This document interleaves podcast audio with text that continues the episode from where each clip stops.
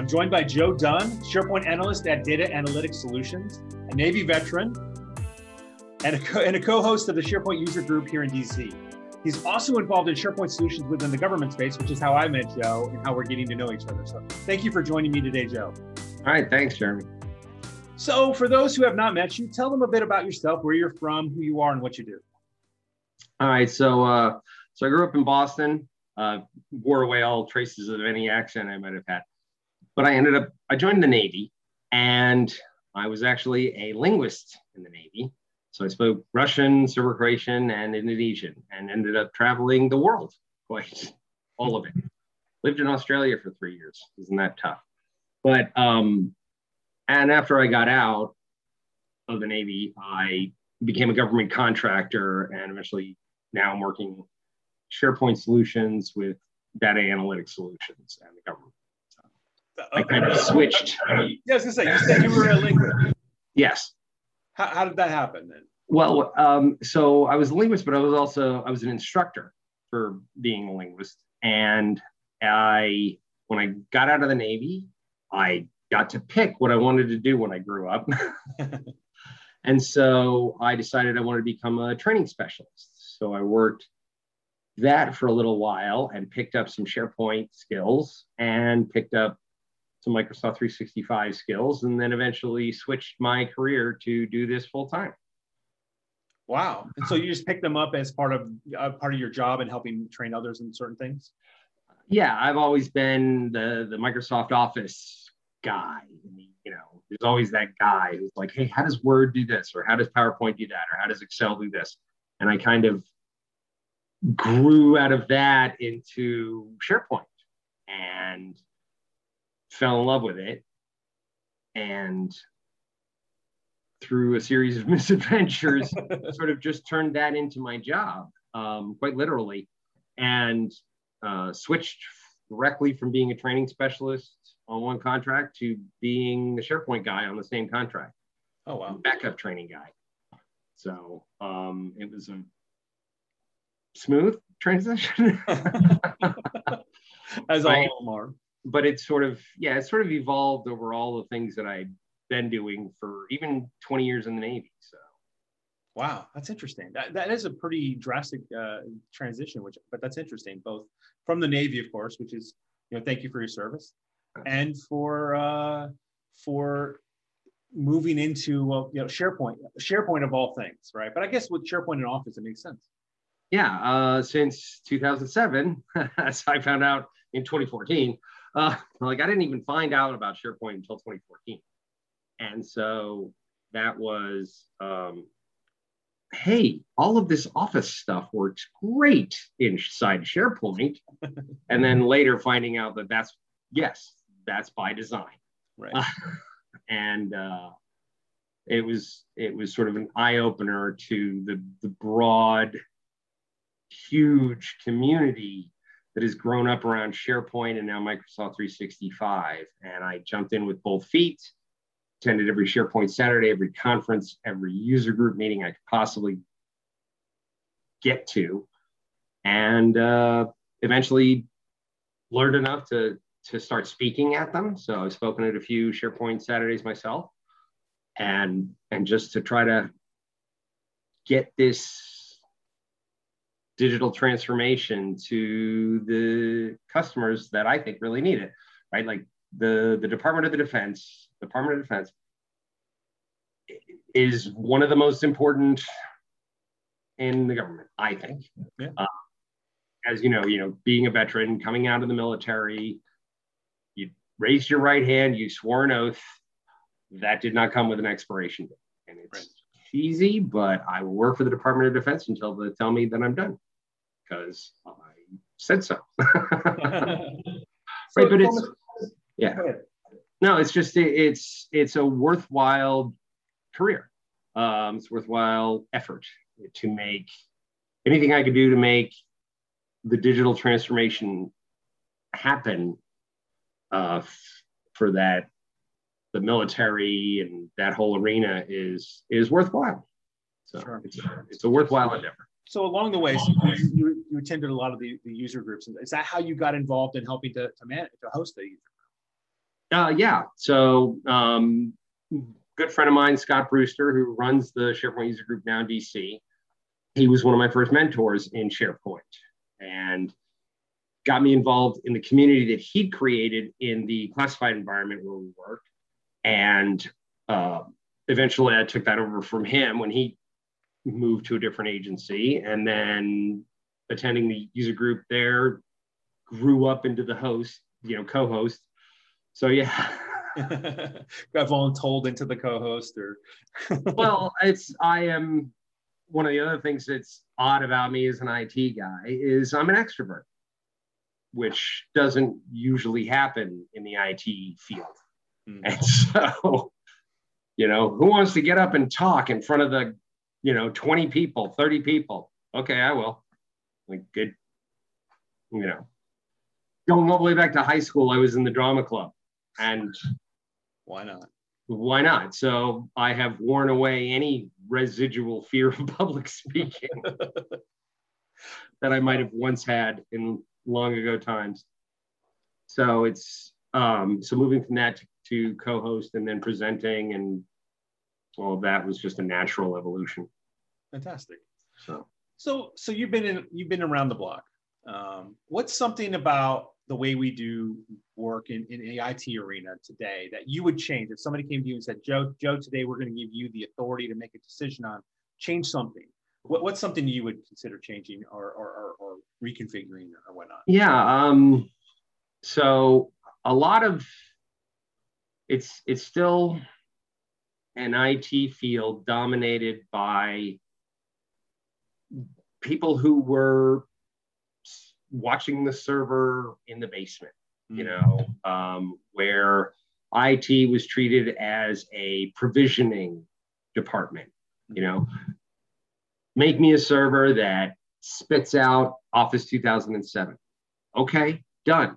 And just keep an eye on it and make sure it keeps working and put in a ticket and all this. And the help desk was kept at a far remove from the guys guys usually sitting in the basement with the server. And the world moved on um, between smartphones and just all of this information age technology that dropped on us and, and web 2.0 and social media all of these tools that just sort of grew up out of everywhere it's a very user focused world now and a lot of it departments are not user focused. They try to keep the user at, at arm's reach. And you can't make good applications. You can't make good processes. You can't automate a business process if you don't talk to the people involved in the business process. And that is a lot of, I see a lot of issues in that in with IT. Uh, one of the, the topic I present on SharePoint Saturdays is just sort of here's how to interact with your customers directly, users, and pull out that business process. Like, what are you going to automate? Because if you just depend on somebody telling you what they think they want, or somebody telling somebody else what they think they want, and then that somebody else telling somebody else, and then somebody else telling you, and then you deliver what that is, you're never, it's never going to work. It takes too long, and then it isn't actually what they need. And so, got to get out and interacting with users, got to get those different perspectives, not only just, you know, not just uh, with the customer and, and what they want to do with your stuff, but, you know, diversity and inclusion and all of the rest. You've, you know, I've, look, I, I'm a white guy and my perspective on the world and my perspective on how I deal with IT is it's basically been made for me. But I've, I've worked with, you know, people of color, women of color, and everything like that. And that is such a rewarding experience because they bring a different perspective to what you build and what you make. Um, accessibility and inclusivity. Working a lot of the DoD and in the military, you know, you couldn't even join my rate if you were, because I was uh, flying in the Navy. You couldn't even be there if you had if you were any type of color blindness. Mm.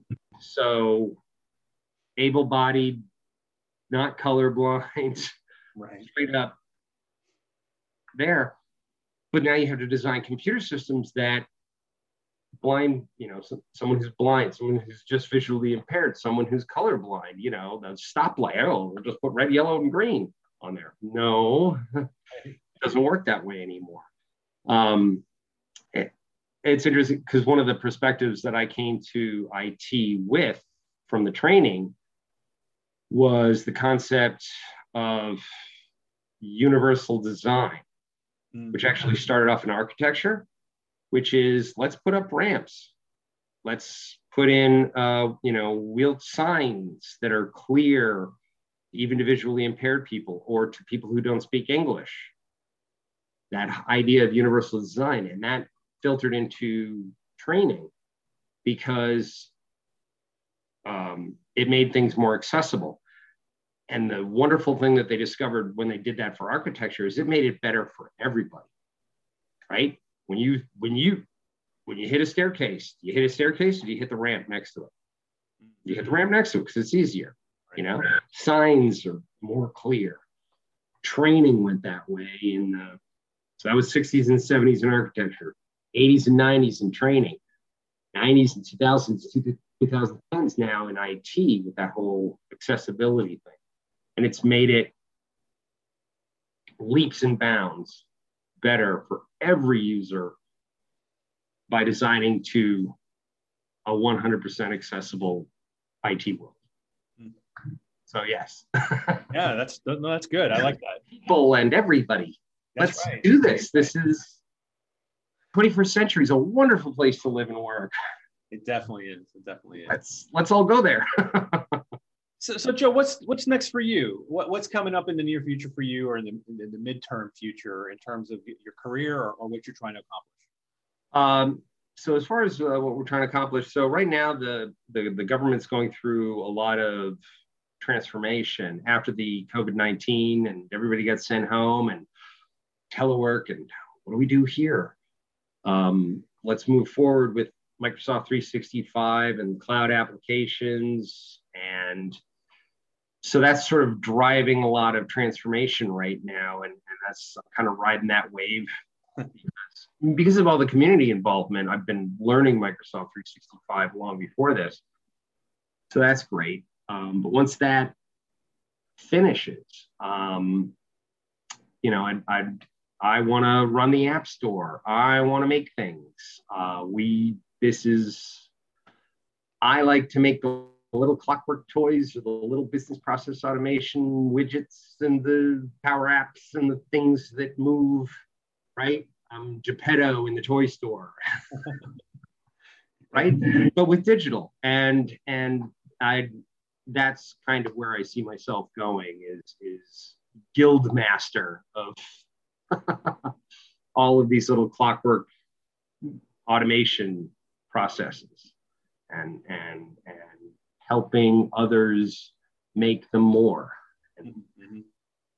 That's kind of where I've ended up community leads on both sides and you know both the work side and also the SharePoint user group DC. And, um, I really enjoy that. And so if I could get I've, I've already turned my hobby into my job. I'd be in the office slash SharePoint guy.